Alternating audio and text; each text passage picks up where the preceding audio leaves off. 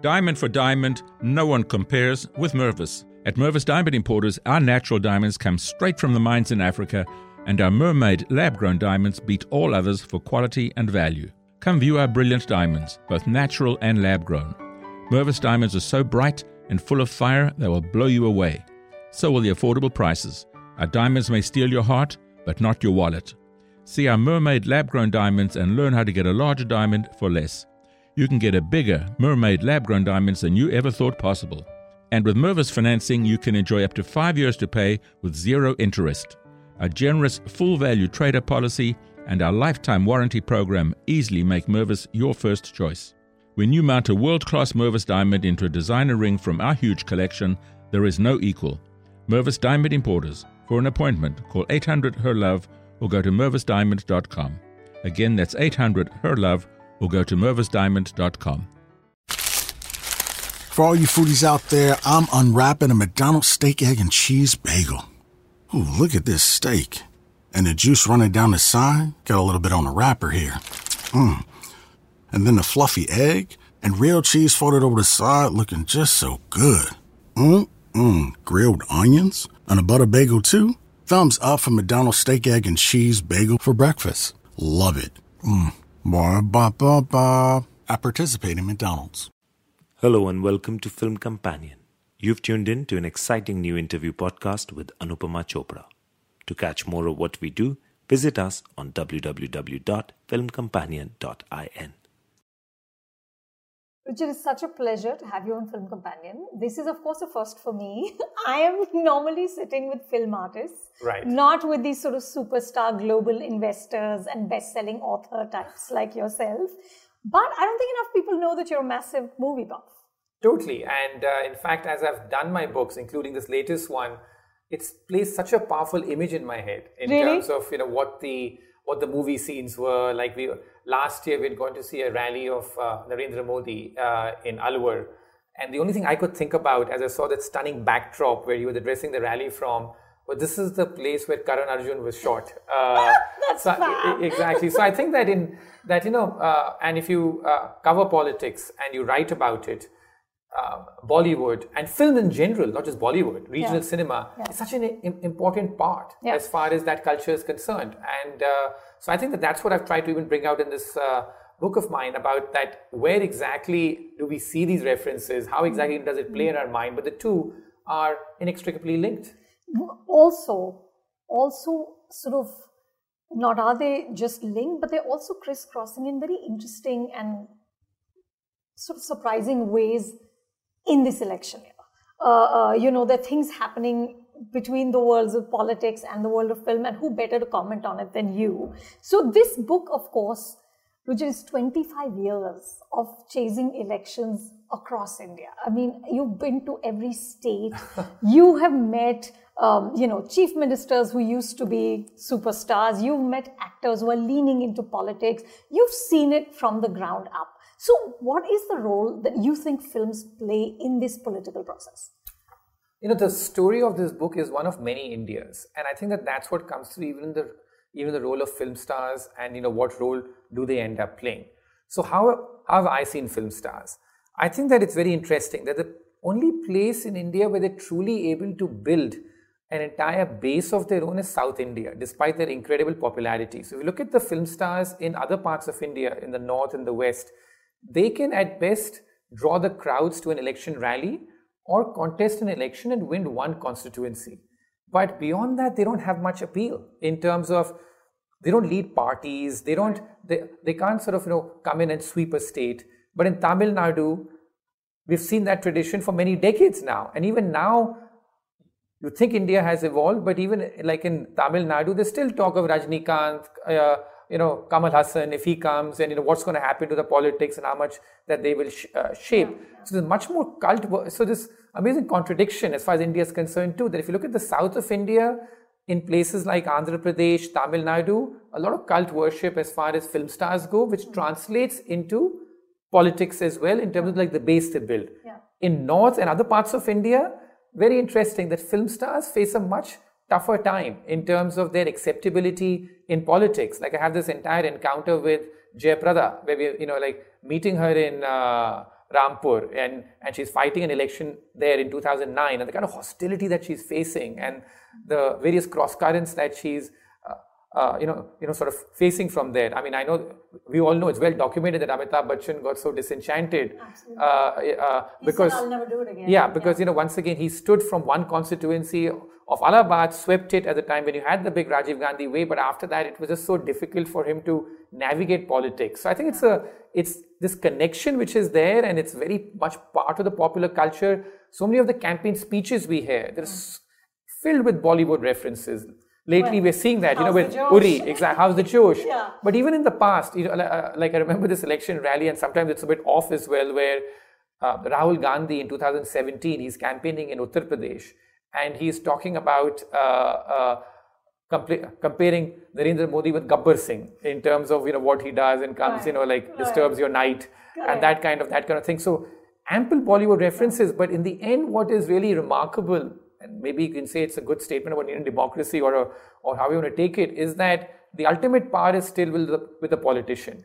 Everybody else, including Godmen, Bollywood stars, are like the accompaniments that they sort of help them. But they're not the people who really drive things, and that's At least what. not in the north. In most parts of India, I'd say except the south. Right. So, like, uh, you know, because like even in the east, etc. So, so, you hear of film stars, you hear of Bhojpuri stars, you hear of mm. other stars. Even in Maharashtra, but never before has a film star been able to go and really rule a state right. the way that they have done in a couple of states in the south, yeah. uh, like Tamil Nadu and, and Andhra Pradesh. So, yeah. a very differentiated picture as far as India is concerned and the relationship with film stars, hmm. even though it is such an integral part of the discourse, yeah. of the conversations that we have with these politicians. And you know what's fascinating? In the last month itself, Ruchir, we've had like a bunch of films which are sort of now what I call political films. So you had, uh, we talked about Uri, which of course sort of reinforces the BJP narrative on the surgical strikes. You had Thackeray, you had the accidental prime minister. Uh, you know, biopics of the PM, of Rahul Gandhi have already been announced. Uh, every few months, it seems we get pictures of, um, you know, Prime Minister Modi with sort of A-listers from the film industry. There was one selfie that went viral with, you know, Ranveer yes. and a bunch of people. Do you feel like Bollywood is being hijacked by political parties? Um, I'd say that as far as Bollywood's concerned, what is very clear to me is how scared they are of politics, yeah. which is that they really do not want to comment, you know, like it's uh, on political issues and sort of always say the very politically correct things. And that for me is slightly unfortunate because that's not what we get to see in places like America, where you know. But, but Ruchir, what choice is there? I mean, look at what happens when they have spoken about anything. I yeah. mean, anything. You know, um, uh, people as powerful as Aamir and Shah Rukh have just sat there and watched their films be, you know, just trampled on. And finally, that is what they do. That's their work. Yeah, I know. So I think that's the unfortunate part about uh, business and politics in India. That even if you look at the business leaders in India, nobody says a thing against the right. government. Yeah. Uh, and I think film stars are even more careful. But I still feel that I wish that would change a bit uh, hmm. because you know film stars have much more creative ability, much more sort of thing. Like in America, film stars so openly express their views about politics. Uh, it's there all the time. The most, yeah. of course, tend to be Democrat and uh, stuff. But I wish in India too uh, that you know that, like it would uh, that the that the film stars would play a, a, a bit more of an active role than what they have. But in South India, as I said, it's a totally different picture. That they're yeah. they're so active about their political views and yeah. and you know what they think and you know building their building their bases out there. Mm. But here, I, I, guess that this is the country for you, and it tells you about how powerful the politicians are. Mm. That they completely reign supreme in most parts, and the film stars are at best just called out to you know as you said that they hijacked a bit just to draw the crowds and the eyeballs. But do you think we should be sort of um, I don't know. I, how do we look at these movies? You know, we've never had this spate of sort of political movies. Uh, I Not true. Uh, I mean, if you, if you remember that, that the first time I remember that happening with a whole bunch of movies coming through was before the 84-85 election, if you remember. Hmm. Uh, there were all these movies like Inqilaab and, you know, like Rajesh Khanna and all doing these movies. Uh, right. Talking about, you know, like a general sense of disgust with the political No, no. What I uh, meant system. was like these biopics. Yeah. Uh, you know, this is like all feels new and or, or, you know something like the accidental prime minister which is just pure propaganda. Propaganda. I just wish it had been a better film. Yeah, but I think that's you know. But I think at the end of it, like it comes to that that uh, that if you make a well uh, uh, well thought out film like Uri, like you get acceptability. But if Right. it's you know if, if it's seen as a, a tacky propaganda film, you just don't get acceptability for it. Uh, Right. so I think that that way the you know like the viewer is being discerning about it, and like in this country, what still shocks me is that despite this entire talk of the films and uh, you know like we think it's natural uh, national conversation, the footfall still remains so small. Uh, you know, in terms of how many people actually seeing these in the Yeah. like in a cinema hall. Of course, it's much wider once it goes to the television Correct. and other media. Pirated, but, yeah. exactly. But it's still so small in terms of what it's doing. So I'm still very skeptical of the ability of movies to move the needle. You know, Really? yeah, in terms of what people think that they so can the, move the, the, the needle. politicians shouldn't be sort of spending energy in making biopics. well, they'll have, their job is to throw everything at it. It's, I mean, it's, a, Right. it's a kitchen sink attitude. Right. But but but the ability for that to move things, I think, is rather limited. Yeah. If they just look at the footfalls and what they're trying to reach uh, out there. Yeah, but tell me, just what what should the Bollywood artists do, given the circumstances that if you say anything at all, if you deviate from script at all, uh, you know, four states will ban your film, even if they don't ban the film and they uphold the Supreme Court judgment, the films don't release. What should an artist do? Well, I think that uh, as far as an artist is concerned, my own sort of feeling is, and I guess is to still you know speak as freely as you can. But I, Yeah. I know there are repercussions. But the worst outcome is I find is when you end up saying only nice, pro, positive things about the government, thinking that you're in trying to win favor. I think that also rankles. So you either totally stay out of it and say, okay, I'm not going to say anything on politics at all because of the repercussions, or or if you sort of end up saying something, don't don't end up sounding sort of so biased and if you're just sucking up to the Right. like to the government. That also Right. sort of you know I think jars even with the sort of you know more uh, discerning viewer that Hmm. why exactly is this person is this person doing that? Hmm. Uh, but uh, so I think that's the case. But for me, the the big change in Indian cinema which has happened, uh, and maybe that's the better way to do it, is more stories are being told of what is happening in the hinterland, what's Right. happening you know, like the rise of all these directors that you've uh, sort of spoken about in the previous shows, that they're capturing what's happening in the hinterland. And I find that Hmm. Absolutely, to bring that out uh, to me is something which is very fascinating. So, for example, you look at uh, you know, like the uh, movies about what's happening in, in like Uttar Pradesh, because we like I think that a lot of this crowd in in, in Bombay and other places which lives basically lives in a bit of a bubble, as if this caste thing doesn't matter, you know, in, like I mean, like in terms of that. Yeah. So the more the reality is portrayed uh, with some cinematic license, the like the better it is. Now, of course, sometimes it ends up being totally jarring a bit because uh, take this example of Mirzapur, which has obviously been you know like a much talked about series. So we went to Mirzapur too as part of our election travels, hmm. and what found we, we we found striking was that the celluloid image was so different compared to what the reality there was. So if you go to Mirzapur, it's basically like the reality is very prosaic. Hmm. There's you know this is what reality is. This is what things are like in terms of as far as uh, you know like on the ground. There Yeah. was no sort of feeling that you're going to be bumped off at any point in time Right. as the Gun-toting you know, gangs it- are not walking around. yeah, you know, like walking around. I'm sure that's a subculture. So this, Right. they spoke to us there about how you know, you know uh, the kind of lifestyles that people are living in the in the uh, in the um, uh, jails that the dons are living in. But there was no feeling that this is like about to erupt into something very sort of you know very sinister or very dangerous uh, just now.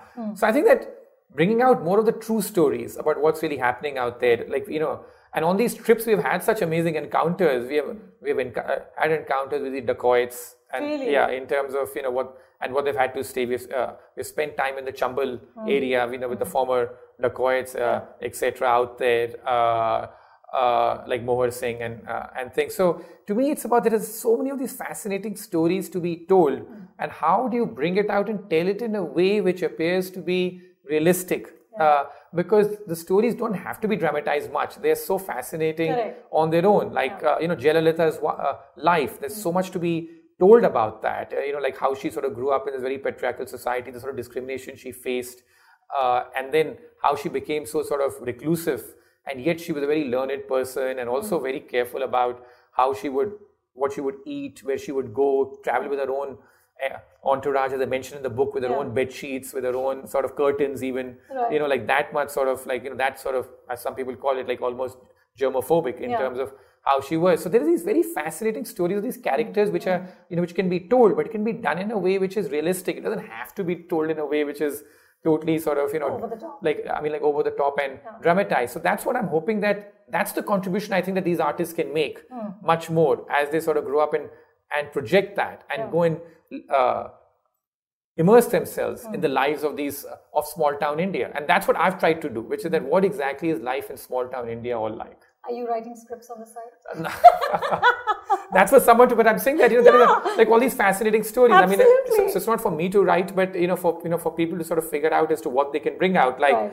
um, on these, and you know, like it's just so much part of our conversation. Like you go to Bihar, and I remember we went to Bihar just around the time that Apharan, the the Prakash yeah. Jha movie was being released, and like in Bihar, what a you know sort of cult figure he is, mm. like uh, because he's captured some of these things you know very yeah. accurately so we went to Bettiah in the hmm. Champaran mm. region mm. where this was uh, you know where a, lo- a lot of his sort of scenes are, are set and, and what we experienced ourselves how kidnappings there were being done in the year 2005 for just 50 or 100 rupees hmm. basically mm. as as like ra- as like ransom out there then we went to Bhagalpur. Uh, Bhagalpur is you know like another area where the blindings take yeah. place, and I think that that's what all, like, often happens with Bollywood films that you or with uh, things that you now tend to remember places correct because of that yeah because of that one yeah. you know because of that one incident you yeah. know which uh, took place out there uh, Bhagalpur, you know the, the blindings again mm-hmm. which were mm-hmm. captured in some of his mm-hmm. some of his films i think vishal bhardwaj the way he captures what happens in uh, western uttar pradesh uh, in his movies he does yeah. that he does that so omkara exactly like omkara Ishqiya as well and things like he does it so sort of effectively in that. So th- those are the kind of stories I think which are waiting to be told, and biopics too, which will mm. come out. Mm. Um, and then, as I said, that the whole of South India is this, it's just tof- a totally different ball game. Which again, as you know, we, the, the, that uh, like even in Mumbai, we don't quite understand it. That the yeah. power of that regional cinema, their own like regional uh, stars out there, uh, like in terms of exactly. And you know, we've covered some of those campaigns like Chiranjeevi. What is right. he like right. in terms of out there on the campaign trail? Right. How he manages to get the kind of support he does. Mm. But very interesting that even when we covered his campaign, uh, again he underwhelmed compared to what was expected out of him, given how the star he is. As you know, he's, he's he was referred to and probably still is as the Amitabh Bachchan of Correct. of of Telugu cinema. Yeah. Uh, but he just wasn't able to sort of get the sort of massive traction that he was. So I think that film stars in politics in general, their role is overstated. Mm. That at best they can win a constituency. South India, it's it's it's more, but mm. even there, I feel that the influence is beginning to ebb somewhat. Okay. It's not the sort of cult worship that we used to get of film stars of NTR or right. Or even Jayalalitha mm. that uh, we got for the past three or four decades. Mm. You know, uh, Ruchir, I've been a journalist for now, what, more than 20 years, right? And, and I've always felt like that the divisions that exist outside of Mumbai don't um, really sort of aren't as set in stone within the film industry because truly the only god that's worshipped is the box office. Right. right? Everyone's very clear. Farah Khan had once told me that, uh, you know, they don't care if it's a man, woman, or a dog behind the camera as long as the film makes 100 crores. Uh, but, you know, over the last few years, I can see the polarization. I hear people talking about, oh, he's right wing, oh, he's left wing, you know, these kind of things. Is this stuff we should be concerned about? Absolutely. I mean, I think that it's like, you know, like social media has really amplified that. That's so now easy to take down anyone yeah. on social media. And because you people track it themselves or like other people, people are very conscious of what what's being said there. So mm-hmm. I think that uh, really I'm at a stage where I feel that it's playing a much more negative role than I mean like at, really? at, at times in a positive role just because of the way that things are taken down and people are taken down. It's very shrill and, yeah. and very polarizing. So yeah, I think that's an absolutely valid point. And uh, you know, like uh, I'm at a much smaller sort of scale, but I see you know what stars must be going through because um, I see the sort of feedback which comes in now. Yeah. It's like, you know, it can be so hostile. You make one comment somewhere. Absolutely. And it's like organized. You know it. That, yeah. you know, like if you make one comment, you know, which sounds against the other side or something like that, then it's just basically very hostile and it's organized. That sort of comes through. But that's a reality I feel for. And, you know, like I, uh, across the world, I think people are grappling with it. That if you look at political leaders across the world, their approval ratings are in general quite low now mm. compared to what they used to be. Mm. And part of this is this: they're just taking people down on social media, yeah. and you know, taking taking anyone down has become so much easier now yeah. compared to what it used to be in the olden days. Mm. So, in your book, um, well, actually not in it, but behind your book, Ruchir, right there is a list of accomplishments which I want to read out just so I don't get them wrong. Um, Outlook magazine puts you on a list of the world's 25 smartest Indians. Okay, that's that's intimidating. Uh, the World Economic Forum featured you in the world's top young leaders. Foreign Policy magazine put you in the top 100 global thinkers. So my question is this: Is there pressure on you to always be smart? Like you know comedians feel like they always need to be funny can you say dumb things and get away with it? I have no idea about that, but yeah, I'd say that in terms of, I think that it's to, it, it's the same pressure you face like after movies, right? That mm. uh, that I've written two previous books, right? Uh, and the issue is that everyone asks you how is this doing compared to the previous two, yeah. And for good or for bad, the book industry tends to be more opaque. Mm. There is no box office, uh, you know, kind of collection sure. out there which is instantly broadcast. Yeah. It's much more fragmented. You have, uh, you know, uh, the, the, tracking system is not there, and we don't even have a New York Times bestseller right. list, no which list, is yeah. you know which is coveted. That yeah. okay, you know, like is your name on that list or it's not on that list. So I'd say that it's just been one of those you know like sort of things that the pressure is there, but luckily when you are a writer or an author, you can still hide behind a bit of that compared to the film industry. So, right. but I think what it gives you is the true appreciation of the raw pressure which I think film stars go through, mm. and that's something which you really feel for because you're so, you know you just constantly in the spotlight, you're constantly being assessed, your box office numbers are transparent, everybody knows like a new movie gets released, and by that uh, late night or next morning, yeah. you know exactly what the collection is. Your yeah.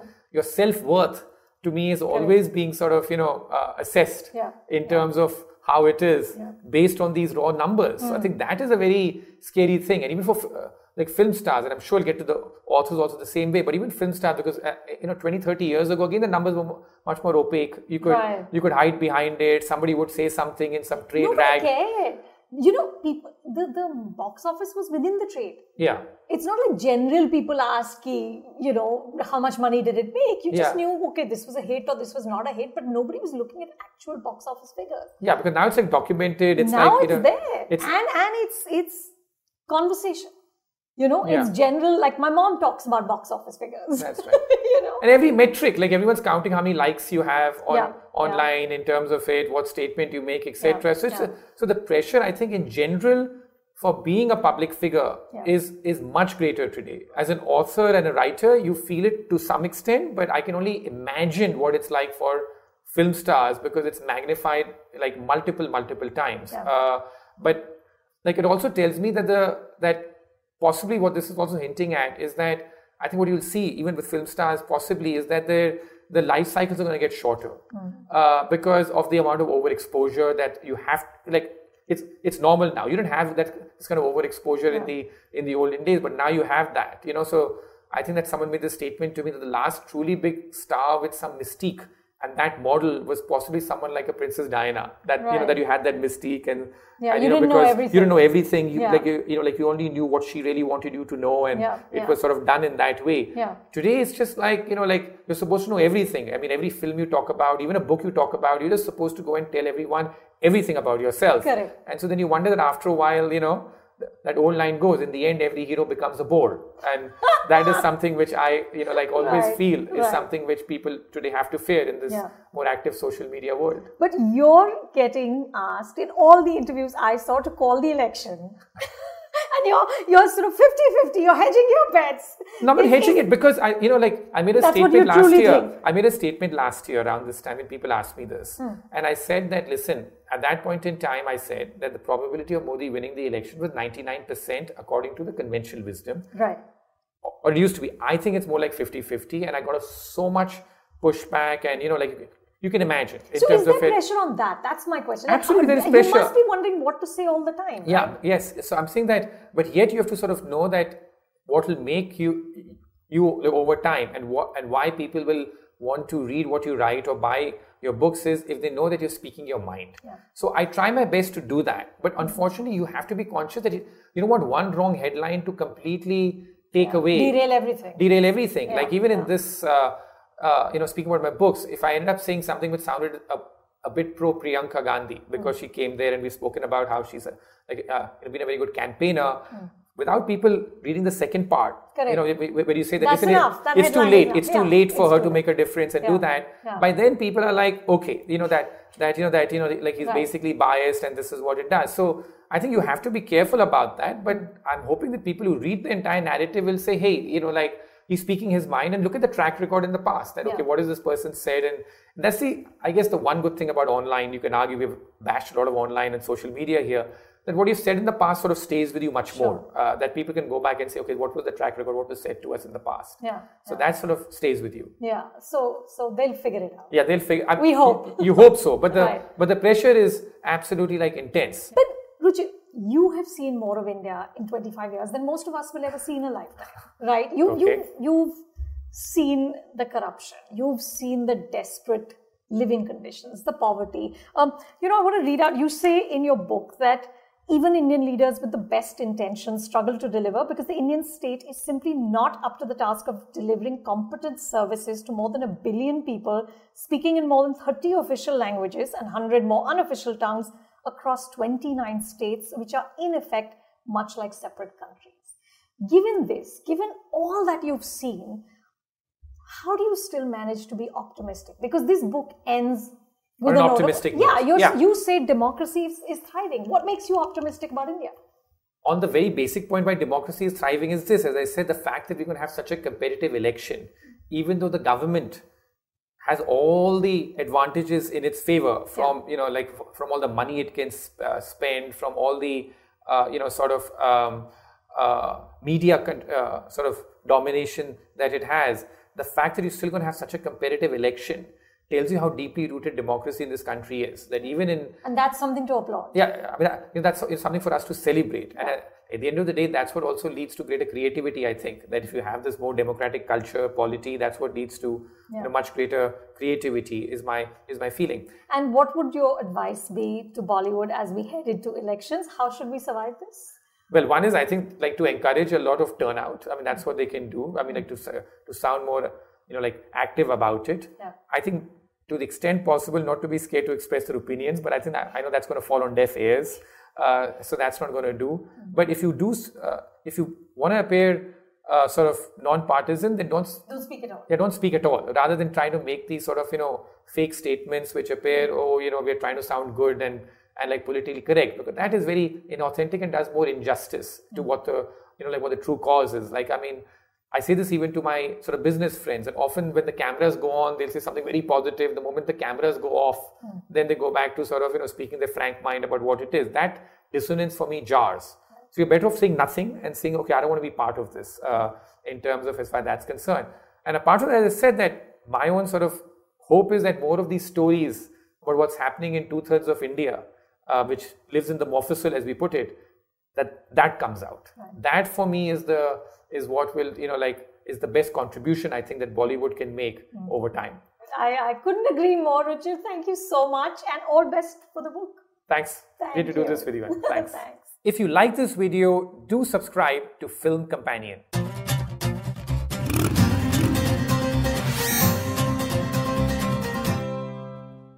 If you liked what you just tuned into, then subscribe to us on Apple Podcasts, Google, Spotify, Stitcher, and Radio Public. You can now also follow Film Companion on Twitter, Instagram, Facebook, and YouTube. Introducing touch free payments from PayPal, a safe way for your customers to pay. Simply download the PayPal app and display your own unique QR code for your customers to scan. Whether you're a market seller, I'll take two tomatoes and a cucumber. poodle pamperer, piano tuner, or plumber. Signing up to accept touch free payments for your business is easy. Touch free QR code payments. Shop safe with PayPal.